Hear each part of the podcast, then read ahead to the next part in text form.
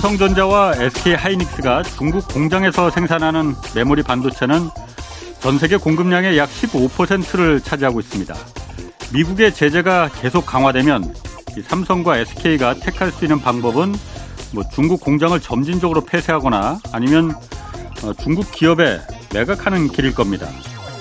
전 세계 메모리 반도체 공급의 15% 정도가 차질을 빚는다는 의미입니다. 다른 지역에서 뭐 생산량을 늘리는 것도 이게 시간이 한참 걸리는 만큼 미국을 비롯한 서방 세계의 반도체 공급망에 심각한 교란을 일으킬 수 있습니다. 더구나 중국 기업에 매각될 경우 한국 기업들이 축적한 이 메모리 반도체 기술들이 송두리째 중국에 넘어갈 위험도 있습니다. 중국의 반도체 기술이 손쉽게 아주 손쉽게 도약하는 계기가 될 수 있습니다. 이달 26일 열리는 한미 정상회담에서 이 점을 분명하게 이해시켜야 합니다. 한국 반도체 산업의 전 세계에 대한 보편적 이익을 강조해서 어, 중국 공장에 대한 통제를 면제시켜 주거나 아니면 최소한 4, 5년간은 유예시켜 줄 것을 받아내야 합니다. 민간 반도체 기업들이 미국 정부를 상대할 수는 없습니다. 우리 정부의 외교력을 기대하겠습니다. 네, 경제와 정의를 다 잡는 홍반장, 저는 KBS 기자 홍사원입니다. 이번 주 금요일까지 청취자 여러분을 위한 책 선물 이벤트 진행합니다. 경제학자 장하준 교수가 10년 만에 내놓은 새 책, 어, 장하준의 경제학 레시피 하루에 4분씩 추첨해서 보내드립니다. 마늘에서 초콜릿까지 18가지 재료로 요리한 경제 이야기 장하준의 경제학 레시피 받고 싶은 분은 짧은 문자 50원, 긴 문자 100원이 드는 샵 9730으로 이름하고 연락처, 주소 보내주시기 바랍니다. 자, 홍사원의 경제쇼 출발하겠습니다. 유튜브 오늘도 함께 갑시다.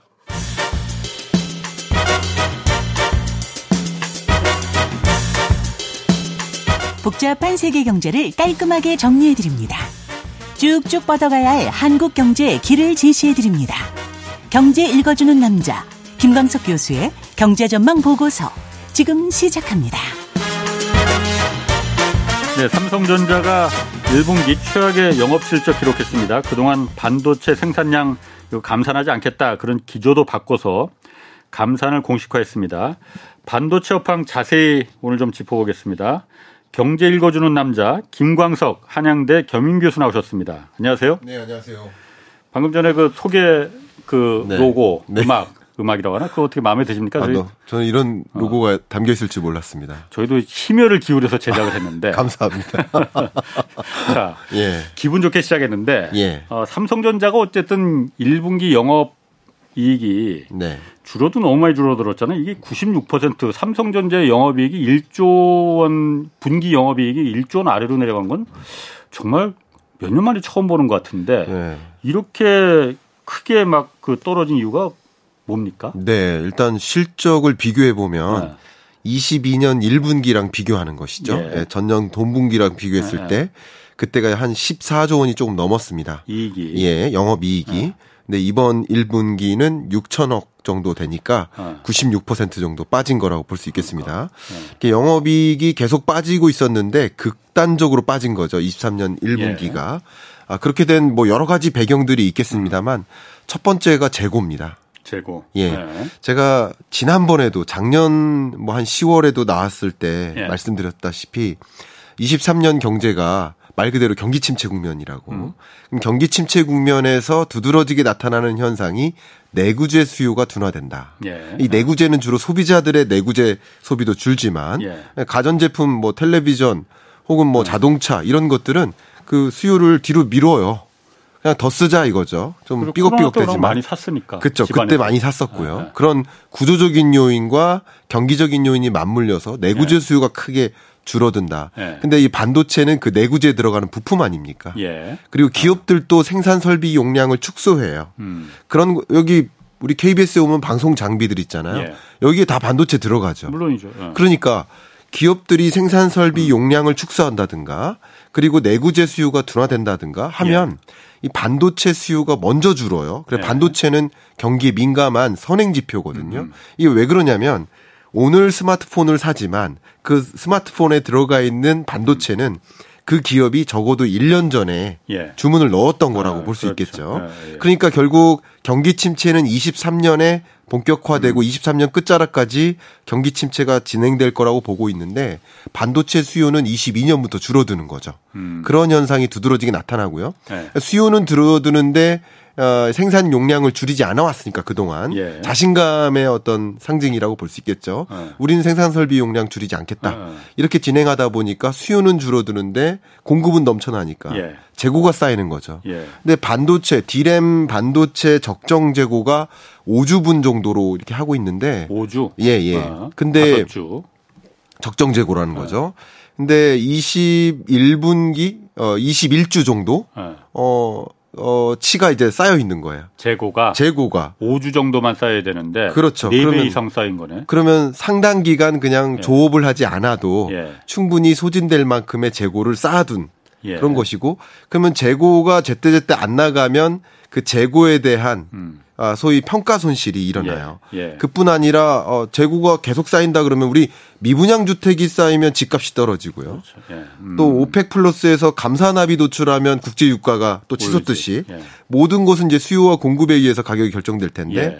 역시 재고가 쌓이다 보니까 아. 가격이 떨어지는 거죠. 아. 그래서 영업이익이 줄어든 이유가 예. 매출액도 줄고 영업이익도 줄었지만 네. 매출액 감소폭이 훨씬 큽니다. 매출액 감소폭이 매출액 감소폭보다 아. 영업이익 감소폭이 훨씬 아, 커요. 영업이익 어, 예, 96% 가격이 떨어졌죠. 그렇죠. 가격의 아. 문제인 거예요. 음. 매출은 나름 유지되고 있지만 물론 떨어지긴 떨어졌지만 예. 7, 80조 정도의 매출액에서 예. 대략 60조 대로 이제 떨어진 건 사실이지만 예. 영업이익은 완전히 급감한 거죠. 아. 이런 현상은 소위 어, 재고의 문제다. 예. 그리고 경기 침체의 영향으로 영업이익이 어. 크게 손실됐다. 예. 이런 상황이라고 볼 수 있겠죠.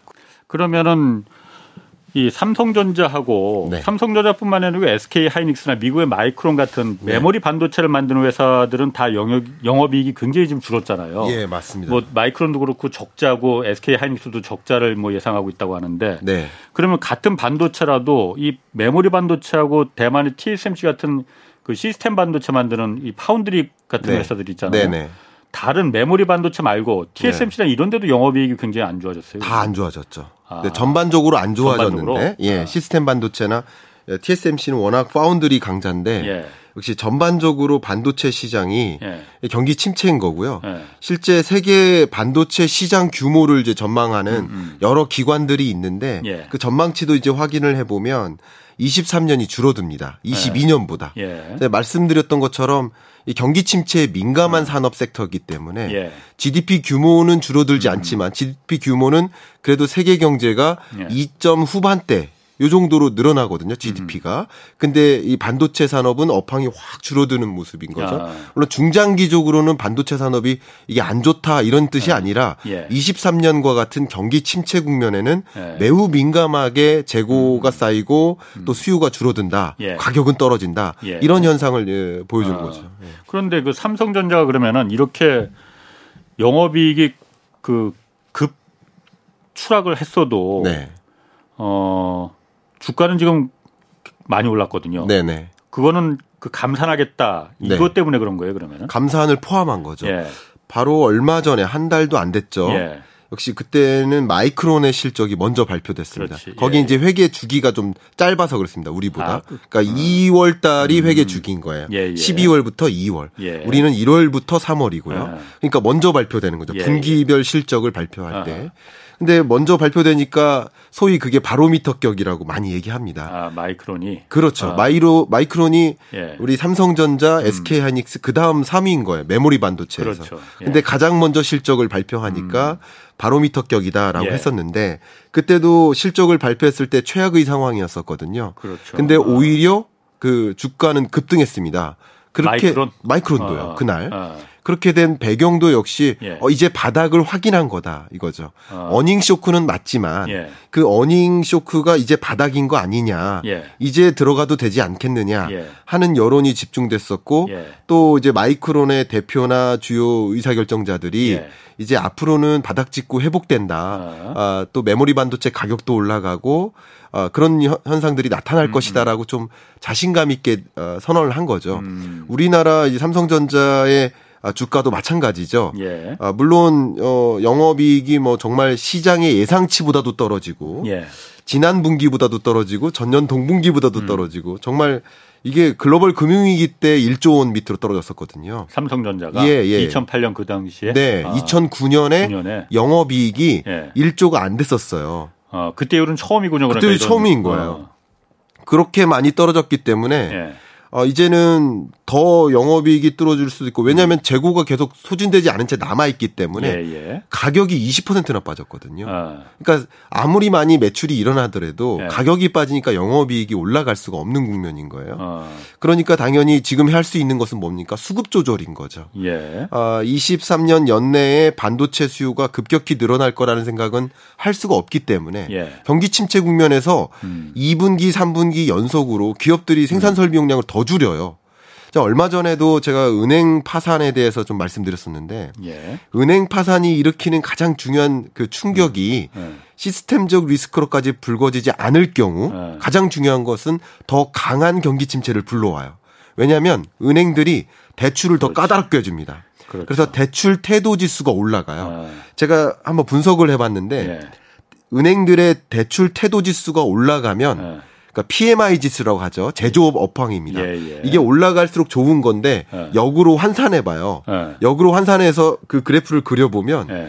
대출 태도 지수가 강화되면 그러니까 보수적으로 음. 대출 해 주면 안 되겠다라는 생각이 올라가면 올라갈수록 예. 어 그냥 말 그대로 업황 자체가 그렇지. 불안해집니다. 그러니까 그런 것들이 대출 태도가 강화되다 보니까 음. 경기 침체가 더 오는 그렇죠. 거예요. 그러니까 그런 국면에서는 기업들이 더군다나 고금리 때문에 대출 받기도 어려운데 예. 자금 마련도 어려운데 예, 예. 대출 태도도 굉장히 크게 강화하다 보니까 예. 기업들이 자, 당연히 설비 투자를 늘릴 수가 없는 음. 거고 예. 가게도 역시 적극적으로 내구재 소비를 즐길 수가 없는 그렇죠. 거예요. 그러니까 그런 음. 것들을 생각해 보면 반도체 수요가 계속 부진할 음. 것이라고 생각하는데 음. 버티고 버티다가 지금에라도 예. 감산하겠다라는 어. 의사 결정 어, 그 얘기를 하는 것 자체가 어. 또 표현이 어떤 표현이 있었냐면 의미 있는 수준의 감산.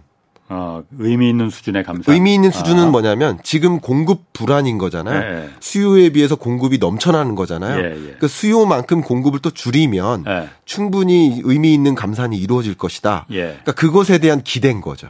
아. 또한 가지 말씀드릴게요. 예, 여러분들께 반도체 업황이 당장 좋아질 것이다라고 말씀드리는 건 아닌데 예. 주가는 먼저 반등하는 것이다라고 말씀을 한 가지 드리고 싶어요. 예. 왜 그러냐? 영업이익 기준으로 음. 23년 1분기, 2분기가 가장 나쁠 겁니다. 예. 아, 근래 한 15년 내 가장 나쁜 게 1분기, 2분기가 될 아. 겁니다. 아, 그런데 주가로 보면 삼성전자 주가로 아. 보면 9월 말일이 가장 낮았어요. 작년. 예. 아. 그러면 이걸 비교해 보면 대략 6개월 정도 차이 나지 않습니까? 예, 예. 그러니까 주가는 이렇게 경기에 선행한다는 걸 예. 보여주는 거예요. 예. 그러니까 지금은 주로 반도체 경기를 말씀드리려 하는데 예. 반도체 경기가 앞으로 더 나빠질 것이다라고 말씀드릴 수는 있어요. 예. 그러나 이미 주가는, 주가는, 먼저 반영되는 거죠. 그래서 저는 개인적으로 바닥을 찍었느냐 아니냐를 놓고 판단할 때 먼저 결론부터 드린다면 23년 1, 2분기가 바닥이라고 생각을 합니다. 음. 1분기가 될 수도 있고 2분기가 될 수도 있습니다. 예. 그러나 1, 2분기 상반기가 바닥이라고 생각하고 저는 개인적으로 실적으로 보면 2분기가 더 나빠질 수 있겠다라는 우려를 갖고 있습니다. 삼성전자의 영업이익이 말 그대로 마이너스로 갈 수도 있겠다는 생각도 합니다. 적자로? 예. 음. 그럴 수도 있다고 생각합니다. 예. SK는 먼저 적자를 그렇죠. 발표할 것이고요. 예. 그런데 주가는 20 2년 9월 말 10월이 저점이다. 오히려 반등한다라는 것은 다른 해석인 음. 거죠. 앞으로에 대한 기대에 대한 음. 해석인 예, 거죠. 예. 소위 23년 하반기 예. 3, 4분기부터는 어 이제 실적이 괜찮아지겠네. 음. 저점 찍고 바닥 찍고 괜찮아지겠네 하는 그 기대가 먼저 반영돼서 주가가 선행해서 움직이는 거라고 생각하고 있습니다. 그럼 삼성전자 그 마이크론이나 SK 하이닉스는 이미 감산하겠다고 했고 네. 삼성전자가 그동안 이제 감산 안 하겠다고 했다가 이번에 감산을 이제 하면은 네. 어, 메모리 반도체 가격도 그러면 올라갈까요? 이 많이 네. 올라갑니까 그러면은? 좀 많이 올라간다고까지 생각하지 않지만 네. 이게 마치 그 구두 개입과 같아요. 지금 어. 삼성전자의 그 구두 개입. 그러니까 마치 뭐 연준에서 구두 개입 하듯이 하듯이 예. 우리나라 어, 기획재정부에서도 아, 구두 그렇죠. 개입하듯이 예, 예. 감산하겠다는 의지. 어. 잘 생각해 보시면 예. 오펙 플러스에서도 우리 감산하겠다라고 했었잖아요. 예. 그럼 감산하면 그 당일날 국제 유가가 예. 한 4, 5% 올라가죠. 반등하거든요. 예, 예. 어, 잘 생각해 보시면 감산에 대한 이행은 음. 한두 달 걸립니다. 네네. 그런데 감산하겠다라는 발언만 음. 가지고도 국제 유가가 선물 시장에서 먼저 움직이잖아요. 예. 마치 그런 것처럼 어, 삼성전자의 그 의지, 예. 어, 공식적인 의지를 어, 감산하겠다라는 그 이야기만으로도 충분히 주가는 먼저 반등할 수 있다고 생각을 합니다. 어, 아니 주가는 주, 주가는 이미 뭐 반등하기 시작했고 그러니까 네. 메모리 반도체 가격 네. 가격 자체가 왜냐하면 제가 이걸 왜 물어보면 아까 2분기에 삼성전자가 더 나빠질 수도 있다고 하셨잖아요. 네, 네. 지금 이미 이렇게 감산하겠다고 해서 주가가 네. 뛰고 그러면 메모리 가격도 네. 말 그대로 그 먼저 구두 개입으로다가 올라갈 테니 2분기에는 그럼 좀 나, 반도체. 가격도 올라가지 않을까 아, 싶은데. 또 구분해서 이해를 해야 될것 아. 같고요. 주가랑 경기랑 또 구분한다면 예. 메모리 반도체 가격은 당장 올라가긴 어렵겠다고 아, 생각합니다. 음. 왜냐하면 앞서 계속 예. 말씀드렸던 것처럼 경기 침체 국면이고 예. 1분기보다 2분기가 더 어려울 겁니다. 아마 그렇죠. 3월 달에 우리 예. 은행 부실이라든가 파산 사태가 많이 일어났고 그 대출 기준을 강화하기 시작했어요. 4월 예. 한 달. 그러면 4월부터 많은 기업들이 더 긴축 재정에 들어가는 거예요. 예. 경영 전략을 소극적으로 하는 거예요. 예. 신사업 진출하지 말자. 예. 생산 설비 용량을 줄이자. 우리 스마트폰 100대 만들려고 했는데 그냥 50대만 만들자. 예. 이런 식으로 계획을 바꿉니다. 수정합니다. 예. 예. 그러면서 말 그대로 본격적인 고용 침체도 시작되는 거죠. 제가 한 몇 개월 전에도 말씀드렸듯이 고용 침체는 경기 후행적이다라고 말씀드렸었죠. 그렇죠. 경기 네. 후행적으로 실업률도 이제 올라가고 이제 취업자 증가폭이 둔화되고 그런 현상들이 이제 하나하나 나타날 거라고 보고 있습니다. 그렇기 때문에 당장 메모리 반도체에 대한 수요가 급격히 늘어날 거라고 생각할 수 있는 그런 근거는 없기 때문에 음. 메모리 반도체 가격이 당장 올라가기는 어렵습니다. 그러나 2분기 내내 감산 합의, 감산에 대한 이행을 단행하고 실제 시장에서 수요보다 공급이 이제 줄어드는 이제 거의 수급이 균형을 이루어 나가는 그런 과정으로 진입하는 게 2분기, 3분기 정도가 되겠죠. 음. 그 지점에 이제 가격이 의미 있는 수준으로 다시 올라갈 수 있지 않을까 생각합니다. 그 삼성전자나 뭐 SK 하이닉스나 이렇게 메모리 반도체를 메모리 반도체 공정은 사실 이게 24시간 뭐 3교대로 그 돌아가는 공장이라서 네. 공장을 공정을 멈출 수가 없다고 그러더라고요. 네. 그래서 감산하는 것도 굉장히 이게 어려운 결정이고 네. 그렇다는데 이게 옛날에도 뭐 감산을 한 경험이 있습니까? 네, 한 어, IMF 외환위기 때 1997년에? 네, 25년 전에 감산하기로. 아, 그럼 그때 이후로 이렇게 감산하기로 하는 건 처음이에요, 그러면? 그렇습니다. 그러니까 아. 이제 반도체에 대한 예. 중장기적인 수요는 예. 늘어날 것으로 우리는 생각을 하고 있잖아요. 예. 가장 대표적으로 제가 타고 있는 자동차에 반도체가 한 300개 정도 들어가거든요. 예. 근데 전기차에는 700개 정도 들어가죠. 자율주행 전기차에는 3천여 개가 들어가요. 예. 향후 그런 산업의 패러다임이 디지털리 바뀌고 음. 있기 때문에 음. 반도체 수요는 중장기적으로 유망할 수밖에 없어요. 계속 늘어날 수밖에 없어요. 그런 것을 보고 일시적으로 경기 침체가 온다고 생산 용량을 줄이겠다 이런 판단은 굉장히 어렵습니다. 그래서 이렇게 음. 계속 이번 어 감산 발표 예. 있기 전까지는 어 오히려 이렇게 표현했었잖아요. 임원진들한테 자신 그렇게 없느냐. 그러니까 이재용 회장이 그렇게 말했죠. 그렇죠. 자신 있지 않느냐. 예, 예. 그런 식으로 계속 몰아붙였었는데 예. 지금은 정말 의미 있는 감산을 고려할 만큼 그렇게 수요가 많이 둔화된 거죠. 그러면은 삼성전자가 어쨌든 안 하겠다고 감산 그렇게 자신이 없느냐 감산까지 우리가 해야 되느냐 뭐 이렇게 말할 네. 정도로 네. 자신 있었는데 네.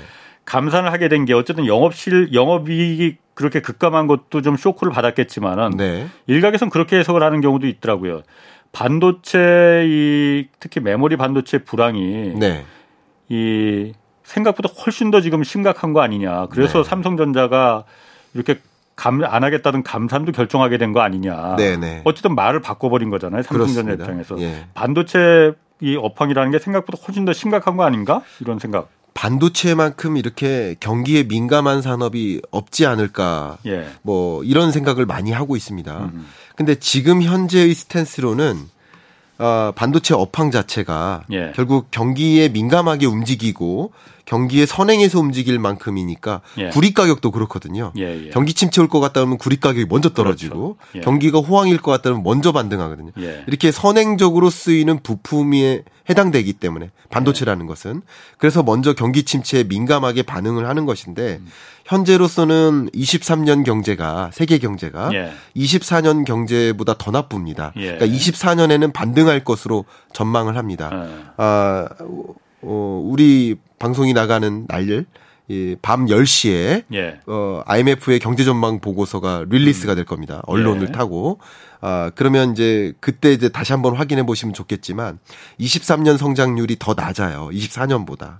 그러니까 24년엔 지금으로서는 반등한다라고 보고 있기 때문에 예. 반도체 수요도 23년 하반기 들어서 반등할 것이라고 보는 거예요. 올 하반기부터. 예. 그러니까 왜냐하면 24년에 경제가 회복된다라는 얘기는 24년에 많은 기업들이 투자 활동을 진행하고 내구조 소비가 일어난다라는 전제인 거예요. 음.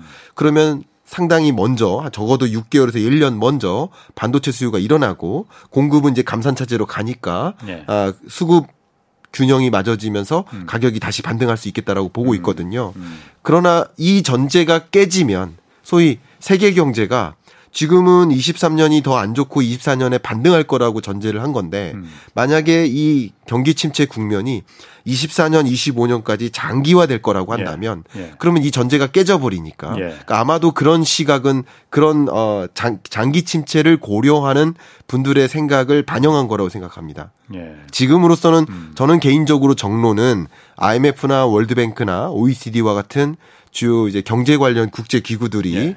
세계 경제를 전망하는 그 전망치에 기초해서 저는 경기를 판단하고 있는데요. 네, 네. 그런데 만약에 그거 의미 없다. 장기적으로 경기 침체가 진행될 수 있다. 라고 판단한다면 23년 하반기에 수요가 반등할 수는 없는 거죠. 그렇겠죠. 더 떨어지고 24년 예. 또 떨어지고 예. 어 그것을 이제 어, 전혀 그런 일은 있을 수 없다라고 판단할 수 없는 거니까 음. 소위 예를 들어서 지금 금융부실 상황이고 예. 그 금융부실이 지금 미국 같은 경우는 상업용 부동산 예. 그걸 이제 어 commercial MBS라고 하는데 음. commercial MBS에 투자한 은행들의 부실이 상당하거든요. 그렇죠. 예. 아, 그런 것들이 예를 들어서 금융 시스템적 리스크로까지 전개가 된다거나 예. 그래가지고 어, 생각했던 것보다 더 강한 아, 구조적 경기 위기가 올 경우 그러면은 말 그대로 경기 침체가 더 강해질 수 있기 때문에 그러면 세계적으로 기업들이 생산 설비 용량을 더 줄이거나 할 수 있기 음. 때문에 분명 추가적인 어 수요가 줄어들 수 있는 일이 일어날 수 있는 거죠. 음. 그러나 지금으로서는 뭐 경제 위기로까지 전제하지 않고 지금과 같은 어, 소프트한 경기 침체가 지속되다가 또 23년 하반기부터는 좀 경제가 회복되는 국면 오지 않겠느냐 하는 그런 기대를 많이 갖고 있거든요. 음. 그런 전제하에서는 어쨌든 지금 현재가 23년 1, 2분기가 아, 반도체 경기의 저점이라고 음. 판단할 수 있겠죠. 근데 IMF가 이제 오늘 밤에 그 경기 전망을 발표하는데 네. 네, 올해는 이제 올해가 내년보다 더 낫다 그러면 내년에는 조금 더 나아진다는 거잖아요. 그건 김 교수님은 어떻게 하세요? 거기서 미리 힌트를 줬나 그러면은?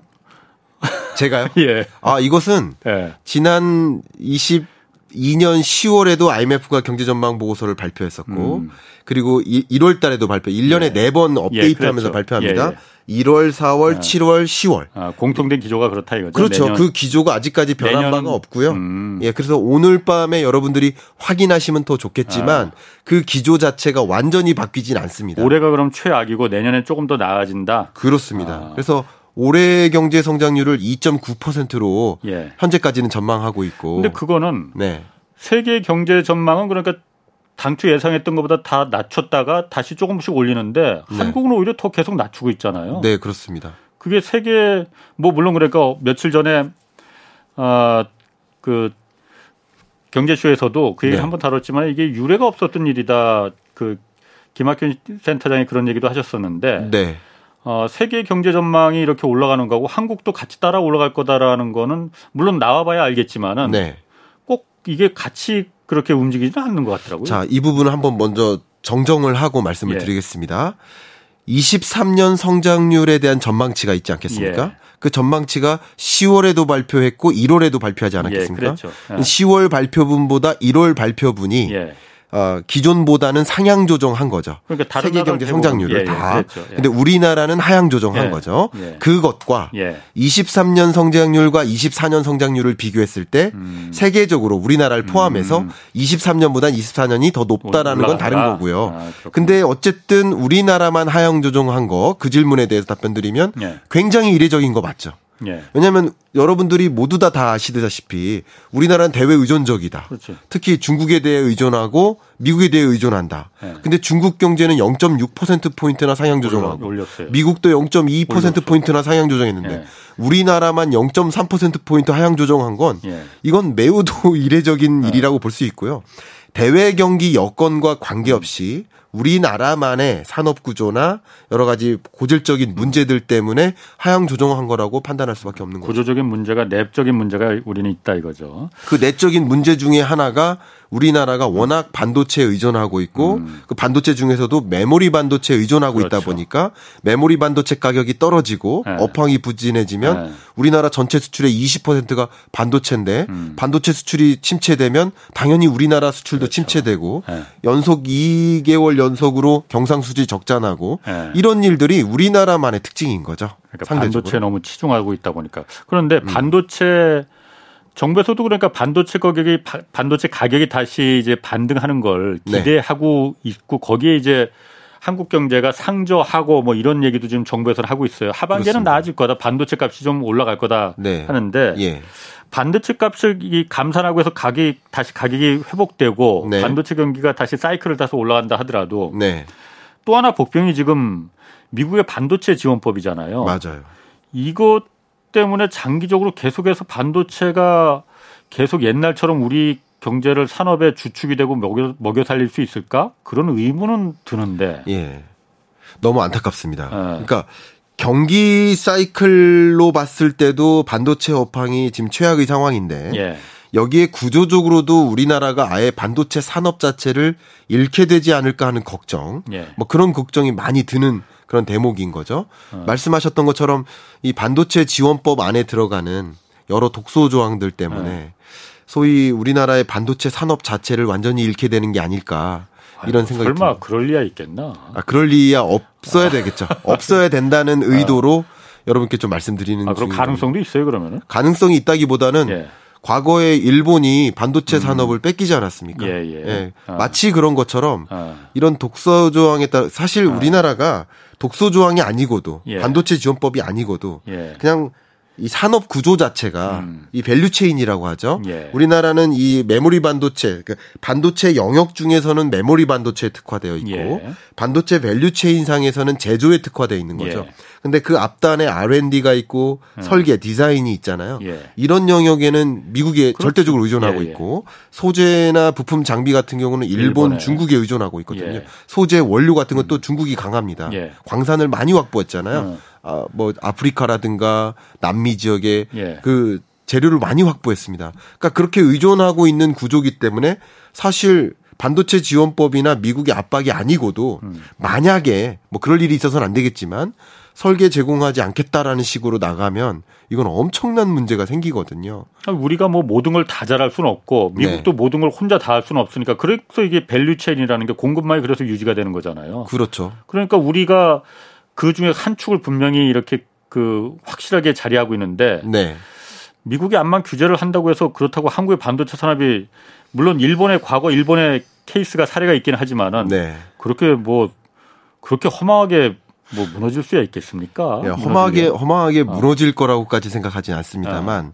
여기 독소 조항에 담겨 있는 어. 여러 요소들 그렇군요. 중에 가장 뭐 어. 심각한 것이 물론 첫 번째가 그 독소 조항 첫 번째가 이제 보통 초과이익 공유죠. 예. 그러니까 초과이익을 환수한다. 이거 자체는 문제가 없을 수 있어요. 예. 그만큼 이익을 거뒀을 때 공유하는 그렇죠. 거니까. 아, 미국 정부의 시민의 세금이 들어간 보조금이니까 예.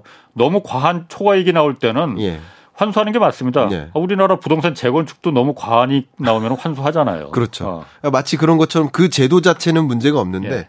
정말 기대했던 초과이익에 대한 명세서 예. 혹은 뭐 경영에 음. 관한 모든 회계 장부들 예. 이런 대외 기밀에 해당되는 회계 장부, 예. 감사 자료 예. 이런 것들이 공유될 때 철저하게 초과이익이 발생했는지 음. 여부를 확인할 수 있는데 예. 일정 부분 이게 경영의 언어 아닙니까? 예. 기업 경영의 언어가 회계 장부 아니겠습니까? 그렇죠. 근데 그것을 공유하겠다라는 의도인 거예요. 첫 번째는. 예. 그리고 두 번째가 소위 반도체 시설 접근법이잖아요. 그렇죠. 아, 삼성전자 가면요. 예. 그 벽, 벽에 뭐라고 크게 쓰여 있는데 성과보다 보안. 음. 이렇게 쓰여져 있어요. 음. 그만큼 보안에 엄청나게 민감하게 예. 대응을 하고 있는 모습이고 예. 제가 지난번에도 말씀드렸는지 모르겠지만 한번 사, 그 삼성전자 반도체 사업부에 강연을 간 적이 있는데 그 백에다가 USB가 백 안에 음. USB가 있었던 거예요. 도, 도, 나올 때 뺏겼다고 하셨죠? 뺏겼어요. 예. 그래서 한 3주 만에 예. 어, 반출을 했어요. 예, 예. 그만큼 보안에 민감한 거예요. 그렇죠. 제가 뭐 기술 공학자도 아니고요. 예. 그런데 반도체 시설에 접근할 수 있게 해달라라는 음. 것은 어, 이 반도체 업계에서 굉장히 민감해. 근데 이 두 가지 초과이익 공유와 반도체 시설 접근은 정말 그만큼 조심하면 됩니다. 예. 어느 정도 완화시켜주고 어느 정보까지 공유하겠다. 예. 라는 방식으로 움직이면 될 수 있어요. 음. 근데 가장 중요한 건 저는 개인적으로 중국에 대해서 추가적인 투자를 하지 말도록 하는 거. 그러니까. 5% 범위 내에서 네. 이건 위험하다는 거죠. 네. 왜냐하면 아시겠지만 우리나라 삼성전자의 중국 공장에서 어, NAND flash 생산량 네. 전체 생산량의 40%가 중국에서 이루어지고 있고 예. SK 하이닉스 같은 경우도 DRAM이 40% 이상, 예. NAND flash도 20% 이상 예. 중국에서 이루어지고 있는데 예. 거기에 추가적인 시설 투자나 개선이나 업그레이드나 이런 것들을 이뤄나가지 않는다. 음. 그러면 접으라는 얘기죠. 미래 시장을 잃게 되는 거죠. 예. 그러니까 그게 저는 가장 위협적인 것이고요. 예. 어쨌든 우리나라의 수출 구조도 보면 중국에 절대적으로 가고 미국에는 예. 뭐 고작 고작이라는 표현이 좀 그렇지만 반도체 전체 수출의 7%가 갑니다. 예. 그 시장은 뭐 시장은 비교할 수가 없죠. 그렇죠. 기술이 미국에 의- 우리가 의존하는 거지. 그렇죠. 기술과 설계 영역이라고 예. 볼수 있겠는데 그런 관점에서 어 이게 이 독소 조항이 우리로 하여금 이게 지원금 안 받을래라고 할 수 있는 안 받겠다고 할 수 있는 성격의 것이 아니라고 생각합니다. 그건 민간 기업이 삼성전자나 SK 하이닉스가 결정할 문제는 아닙니다. 제가 아니죠. 아까 오프닝에서 말했듯이 그렇죠. 정부가 그야말로 외교력을 그렇죠. 발휘해서 협상을 해야 될 문제고 그렇죠. 그야말로 중국에 우리가 투자를 그럼 안 하겠다. 안 하겠다. 그거는 정말 한국 경제가 달, 한국 경제의 명운이 달린 문제거든요. 그러니까 이게 저는 개인적으로 네. 어 그동안 한 수십 년 동안 예. 우리나라 정부가 예. 해왔던 그 스탠스가 음. 그 이름이 좀 이름은 멋있지만 조금 비굴할 수도 있지만 예. 전략적 모호성이라는 단어 아니겠습니까? 예. strategic ambiguity. 예. 그러니까 전략적 모호성을 발휘한다는 것은 그만큼 경제적으로는 중국에 의존하고 있고 예. 외교 안보적으로는 미국과 동맹국을 예. 어, 갖고 있기 때문에 또 기술과 설계 반도체 입각에서는 기술과 설계적으로 어 미국의 어 예. 관계를 갖고 있고 예. 또 중국은 어쨌든 생산 기지로서의 예. 역할을 또 하고 있기 때문에 예. 또어 소재나 원자재를 이제 중국에 의존하고 있기 때문에 두 나라 다 중요하죠. 그렇죠. 그러니까 두 나라 다 중요하니까 예. 두 나라 다 이러면 안 되죠. 예. 근데 지금은 어쨌든 미국 정부에서 예. 중국을 잃어라라고 압박을 가하는 거라고 볼 수 있겠죠. 미중 예. 책 패권 전쟁이 반도체를 중심으로 일어나고 그렇지. 있고 예. 한국은 이제 선택을 하라라는 문제이기 때문에 우리나라 기업들도 지금 할 수 있는 선택지는 지원금을 안 받겠다가 아닙니다. 지원금을 네. 받는 조건, 보조금을 받고요. 받되 우리에게 처해진 그 예. 조- 제도나 조건들을 조금 우리 기업의 상황을 이해해 가면서 예. 완화해 줘라라고 협상을 시도하는 과정이거든요. 그렇죠. 그래서 이번 이- 이달 26일에 이제 우리 윤, 윤석열 대통령이 미국으로 가지 않습니까? 네. 바이든 대통령하고 만나서 아마 정상회담 의제로 그게 이번에 이런 반도체 지원법이나 IRA 법안이 당연히 의제로 상정이 되겠죠. 이게 뭐 당연히 상정이 될 겁니다. 그래서 여기서 있어야만 합니다. 아 그러니까 그 당연히 이게 네. 이거 안 하면 미국에 갈 이유가 뭐가 있겠습니까? 이거 아니면 갈 이유가 아, 없고요. 그러니까 다- 어, 적어도 이 그 수석끼리 그러니까, 어, 그러니까 대통령끼리의 정상회담 과정에서는 뭐 짧게 나올 수 있지만 예. 장관급 회담이 분명히 있습니다. 그렇죠. 그러면 네. 이제 산업통상자원부하고 네. 어, 장관급 회담의 과정에서는 이것에 대해서 뭐 우리 기업들도 음. 분명히 갈 거고요. 예. 해서 갑니다 지금. 예. 이번에. 그래서 어이 여러 회담 그러니까 예. 이 정상회담 말고 그 밑에 전문가 회담이라든가 장관급 회담의 회담, 예. 그렇죠. 그런 과정에서도 충분히 우리의 입장을 예. 소명하고 그래서 우리 이만큼 의존하고 음. 있는데 그래 아마도 지금 우리가 가져올 수 있는 것은 시간적 유예일 것 같습니다. 그러니까 당장은 안 되고 예. 5년 정도 좀 기간을 달라 이런 입장을 좀 발표할 것 같고 근데 그것도 그렇죠? 또 만만치 않은 게 예. 그렇게 합의를 봤다 하더라도 중국 입장에서 예. 그 모습을 어, 굉장히 긍정적으로 박수치면서 평가하지는 않겠죠. 아니, 중국 입장에서는 그런데 네. 중국도 어차피 한국이 네. 어, 미국의 동맹에 갈 수밖에 없다는 걸 너무나 잘 알고 있습니다. 그걸 중국이 이해 못하는 거 아니거든요. 그렇죠. 예. 그걸 중국이 덮어놓고 야 미국 버리고 한국은 우리한테 붙어 이렇게 하겠습니까? 그거는 음. 중국도 가능하지 않다는 걸 알아요. 다만 네. 중국을 적으로 놓지 마라. 네. 같은 반도 산업 경제에서는 중국에 한국의 물건들이 팔리고 중국의 물건이 한국에 팔리고 이런 서로 호혜적인 관계지 적으로 등 돌릴 사이가 아니지 않느냐라는 부분을 이제 요구하는 거거든요. 네. 그러니까 한국 입장에서도 중국이 야 우리가 그 미국 편에 서면은 중국을 버려야 돼. 그리고 아니면 우리가 미국을 버리고 중국 편에 서야 돼. 이걸 결정하는 거는 중국도 그걸 바라지 않아요. 중국이 그걸 모르겠습니까? 근데 저는 개인적으로 어떤 생각하냐면 예. 이게 외교적인 문제고 정치적인 문제까지 다 결부되어 있기 때문에 예. 저는 어 얼마 전에 중국에서 어 호주에게 보복했다거나 예. 또 우리에게 또 그 요소수 사태 음. 일으켰다거나 그런 일들을 전 지울 수가 없거든요. 예. 근데 어쨌든 어 지원금을 받고 옮기기로 결정을 하겠지만 아, 확실히 한국이 미국 편에 서는 모습이다라고 감지할 때는 뭔가 그것에 대한 대가를 치를 수 있도록 뭔가의 조치를 취하지 않을까 하는 걱정이 듭니다. 그러니까, 그러니까 중국을 만약 적으로다가 아, 한국이 중국을 네. 적으로 지금 간주하고 있구나라는 생각이 들면 당연히 중국 당연히 입장에서는 보복할 겁니다. 네. 그러니까 우리 입장에서 한국의 김 교수님 말씀대로 그 중간에서 아까 전략적 모호성이라고 했지만 모호할 필요도 없어요. 그냥 우리는 실리를 취하면 되는 거거든요. 네. 아, 이번에 마크롱 프랑스 대통령이 네. 중국 방문해서 네. 그 그렇게 컨테이너선 한 4조 원어치 중국에다 조선그룹에 그 해양 그룹에 발주하고 네. 대신 에어버스 비행기 항공기랑 잔뜩 또 중국이 그래서 계약을 하고 왔잖아요. 네. 서로 실리거든요 이게. 그렇죠. 네. 그런 부분입니다. 그런데 어쨌든 지금 말이 좀 새나가긴 했지만은 삼성전자 그러면 SK 하이닉스가 미국의 보조금을 신청을 아직은 안 했죠, 지금. 아, 신청을 한 상태로 알고 있습니다. 신청했습니까? 예. 아, 그러면은 신청을 했으면은 아, 신청을 예. 할 것을 고려하고 있다고 저는 그러니까. 들은 것 같습니다. 저도 예. 그러니까 아직 시간 여유가 있어서 아직 네. 그렇게 뭐 먼저 하지는 않았을 예, 예. 것 같은데 예, 정정을 한다면 예. 굉장히 많이 그 산수를 어, 계산기를 두드리고 있는 입장인 것 같고요.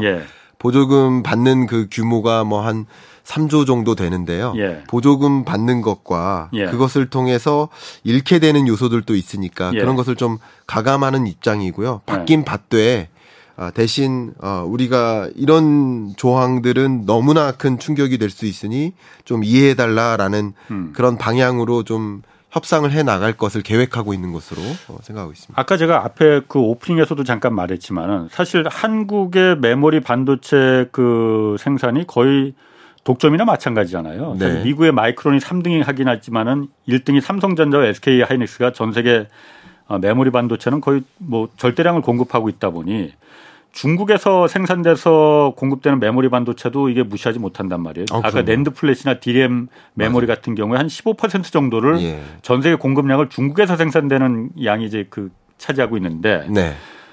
그 부분이 만약에 어 이번에 한미 정상회담에서도 그 부분을 좀 설득을 해야 된다고 보거든요. 네, 네. 이거 그러면은 미국의 전략과도 부합하지 않는다. 음. 그게 부족해지면은 네. 메모리 가격 그야말로 절대량이 부족해질 거 아니에요. 네. 그럼 미국의 산업에도 이게 맞지 않, 그 이익에도 부합하지 않는 거 아닌가? 그렇죠.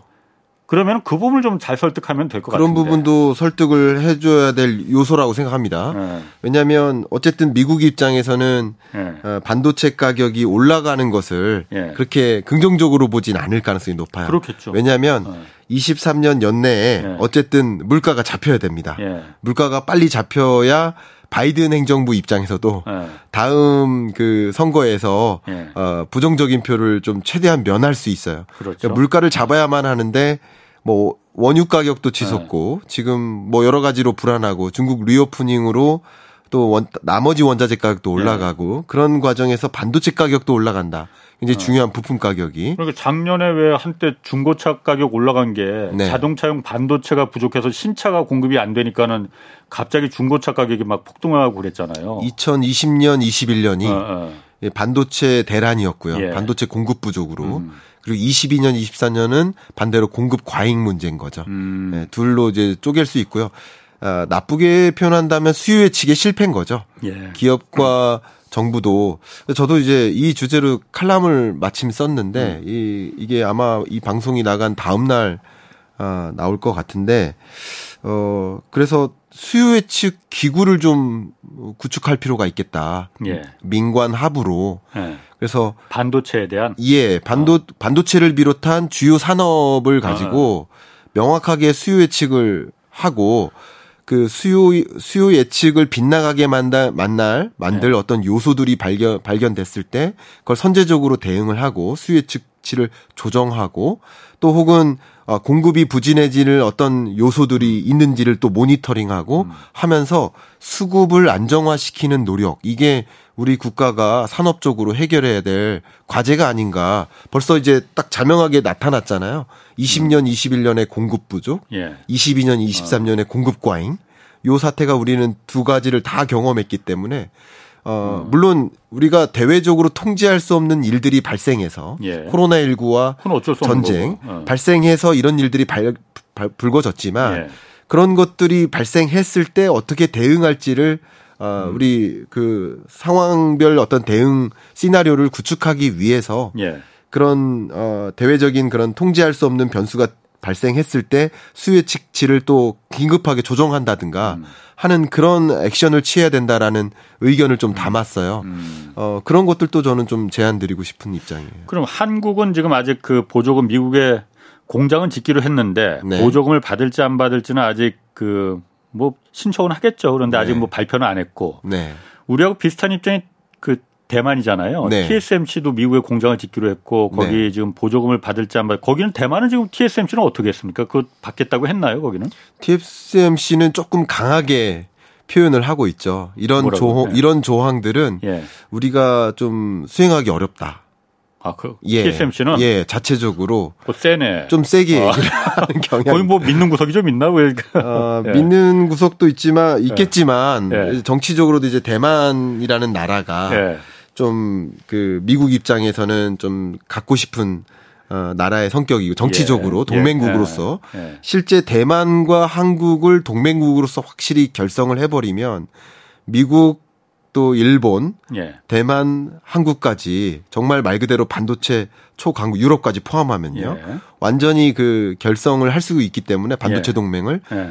어 대만을 어쨌든 정치적으로 유입시키고 싶은 니즈가 있을 겁니다. 어. 근데 그걸 또 한 단계 좀 위에서 예. 어그 바기닝 파워를 발휘해서 예.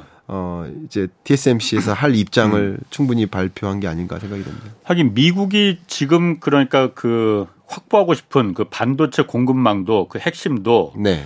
어떻게 보면 메모리 반도체보다는 네. 이 TSMC 같이 파운드리 시스템 반도체를 만드는 미국이 설계 기술은 갖고 있으니까 네네. 설계한 걸 지금 TSMC 전적으로 다 위탁 생산을 하는 거잖아요. 그렇습니다. 그러다 보니까 미국이 정말 그 간절하게 요구하는 거는 한국의 메모리 반도체 쪽보다는 이쪽 그 파운드리 네. 대만의 TSMC 같은 그런 공장들이 아닐까 싶기도 한데 TSMC는 그래도 이제 파운드리 영역에서는 그냥 초강자고요. 우리나라가 예. 메모리 반도체 1위라고 할 수 있지만 음. TSMC가 foundry 영역에서 1위인 것과는 수준이 음. 다를 만큼 예. 굉장히 좀 압도적으로 시장을 장악하고 있, 기 음. 때문에 음. 그 파운드리 영역에 대한 관심이 굉장히 뜨겁습니다. 예. 그러니까 결국 이게 재밌는 현상인데 공장을 어, 중국으로부터 이전시켜라 하는 게 이제 자국으로 이전시키는 걸 reshoring이라고 하잖아요. 예, 예. IMF에서 새로운 용어를 이번에 발표했는데 reshoring이 아니라 friend-shoring. 음. 결국 미국과 우방국에 음. 있는 친구 국가들로 이전시키는 방식 예. 그런 방식이 지금 지배적으로 나타나고 있어요. 예. 근데 어쨌든 미국 입장에선 미국으로 공장을 이전시켜야 된다. 특히 음. 파운드리 공장 자체를 이전시켜야 된다라고 예. 생각을 하고 그것을 바탕으로 고용도 창출이 되고 음. 산업이 집대성되고 거기서 기술 교류가 이루어지고 예. 자국이 결과적으로 이제 반도체 산업을 다 가져갈 수 있게 된다라고 보고 있기 때문에 예. TSMC 같은 경우는 어, 정말 어, 미국으로 유치시키고 네. 싶은 대상국이라고 볼 수 있겠죠. 그럼 TSMC는 보조금을 안 받을 가능성도 있는 거예요? 저는 그렇게는 생각이 안 됩니다. 지금 그냥 밀당 하는 겁니까? 그러면? 그러니까 어쨌든 어. 보조금을 받긴 받되 예. 받는 한에서 받는 그 보조금을 예. 조금만 받든 예. 어, 많이 받든 예. 어, 사실 그 보조금 자체가 의미 있다고 생각은 개인적으로 안 됩니다. 그냥 우리나라 같은 경우도 마찬가지 네. 3조 원 정도의 보조금이 그렇지. 우리나라 어 우리 삼성전자의 뭐 현금성 그 순이익이 뭐 이미 100조 정도 되기 때문에 올해는 뭐 그런데 예. 6조도 안 나. 아, 올해는 좀 그렇지만 예 네. 그렇게 되기 연간 네. 기준으로 봤을 때뭐 네. 매출액으로는 뭐 300조 정도 되니까 음. 그러니까 그게 큰 의미 있는 그 그렇죠. 수준은 아니라고 개인적으로 생각을 합니다. 예. 그리고 미국의 공장을 짓는 전체 투자 금액이나 예. 이런 걸 비교해봐도 그런 것 같습니다. 예. 그러니까 이게 지원금을 준다고 하는데 안 받을 성격의 지원금은 아닌 것 음. 같아요. 이건 조, 금더 국가 대 국가로 예. 어, 정치적으로 기조가 깔려 있는 것 같아요. 예. 저는 그렇게 판단하고 예. 있고요. 그리고 그 업계 뭐 사람들하고도 얘기를 해봐도 네. 이, 이 지원금 보조금이 단순한 지원금이 아니라는 거죠. 아. 이건 동맹국의 성격을 갖고 있는 거죠. 그러면 제가 지금 드는 음. 생각은 뭐냐면은 TSMC가 좀 미국에 네. 어, 할 말을 하고 있다면은 네. 좀 세게 나간다면은 네. 뭐 TSMC는 독소 조항을 뭐 빼주고 한국 기업의 삼성전자, SK는 뭐 다 해주고 이렇게 할 수는 없는 거잖아요. 그렇죠. 같은 예. 보조금인데 네. 똑같이 적용할 거 아닙니까? 국가마다 customize 할 필요가 있겠다 생각은 합니다. 어, 예. 국가마다? 예. 그럼 대만 대만의 기업... 입장이 있고 아, 아. 우리나라의 입장이 있기 예. 때문에 국가마다 어떤 조항들을 예. 좀 차별화해서 좀 적용해 주는 방, 좀 유연하게? 그렇죠, 유연하게 유예를 해주는 어. 거죠. TSMC에게는. 아니, 그럼 예를 들어 T TSMC가 강하게 말한다면은 네. 미국 입장에서 당장 아, 당장 아쉬우니까 네. 아 그럼 삼성전자는 다 독소 조항 그냥 그대로 다 적용하고 TSMC는 조금 덜 적용해 줄게. 예. 이럴 수도 있다는 거예요, 그러면은? 아, 저는 그 뜻이 아니라 예. TSMC가 요구하는 조항들이 있을 음, 것이고요. 예. 우리는 예를 들면 아. 우리는 뭐 반도체 시설 접근 같은 건 아. 괜찮아. 예, 예. 그러나 뭐 음. 뭐 중국 투자는 얼마든지 할 수 있게 해줘 하는 요구가 있을 수 있고요. 음. 또 우리나라 반도체 기업들의 요구 사항도 분명히 그렇지. 있기 때문에 예. 각 기업별 요 그러니까 그 제도는 갖춰져 있고요. 예. 그 제도를 기업의 상황에 맞게 요구에 아. 맞게 커스터마이즈해서 아. 어, 차별화해서 적용해 줄 수 있지 않을까 생각은 합니다. 그럼 지금 그 제가 이 얘기를 드리는 거는 우리나라 삼성전자나 SK 하이닉스 또는 대한민국 정부가 네. 대만의 TSMC나 대만 정부와 네. 좀 이렇게 공동 대응을 하는 그런 방안은 좀 어떨까 싶은데. 예. 그게 마치 어. 제가 그 아까 칼럼 말씀도 드렸지만 네. 그 칼럼에 이게 마치 이제 수학 공식으로 해결될 수 없는 일이다라고 예. 표현했는데 그렇게 말씀하시는 것도 좋은 그림인 것처럼 보이기는 합니다. 예. 그런데 이게 정치적으로 예. 오히려 대만과 한국이 미국이라는 어 1등 그 우방국을 두고 예. 어, 둘이 어, 협상하는 모습, 예. 그렇게 뭐 결탁하는 모습, 예. 그런 모습이 좋아 보이진 않는 것 같아요. 저는 이 반도체 지원법이 그냥 지원금의 의미가 아니라 예. 말 그대로 동맹국을 결성하는 그런 의미가 담겨 있다라고 어, 생각을 하고 있기 때문에 그래서 대만과 우리나라가 어, 기업 대 기업으로 이제 협상해 가지고 같이 이런 요구 사항을 받아내자 하는 그 접근이 어, 과연 어, 타당할까라는 생각은 하고 있습니다. 아니, 동맹이라면은 네. 일방적인 피해를 손해를 감수하라고 하면 그건 동맹이 아니죠. 네, 네. 지금은 이 반도체 지원법은 네. 그 보조금 아까 말씀하신 대로 한 3조 원, 많아야 3조 원, 그야말로 그 코끼리 비스켓 주면서 네. 일방적인 네. 그보다 훨씬 몇 배, 몇십 배 손실을 감안하라 중국에서 네. 철수하라는 무리한 요구를 하고 있는데 네. 그거는 엄밀히 봐서는 진정한 동맹이라고는 사실 생각은 좀 들지 않습니다. 그렇죠. 그렇, 그렇게 우리가 판단할 경우 우리나라가 대만과는 상관없이 네. 미국과 어, 어, 조율을 할 일인 것이지 대만과 협상을 통해서 함께 미국의 음. 조율을 할 필요는 없지 않을까 하는 생각을 갖고 있는 겁니다. 알겠습니다. 뭐 오늘 여기까지 듣겠습니다. 지금까지 김광석 한양대 겸임교수였습니다. 고맙습니다. 감사합니다. 오늘에 이어서 내일도 한국 반도체 산업의 구조적인 문제점 좀 더 자세히 분석해 보겠습니다. 지금까지 경제와 정의를 다잡는 홍반장 홍사원의 경제쇼였습니다.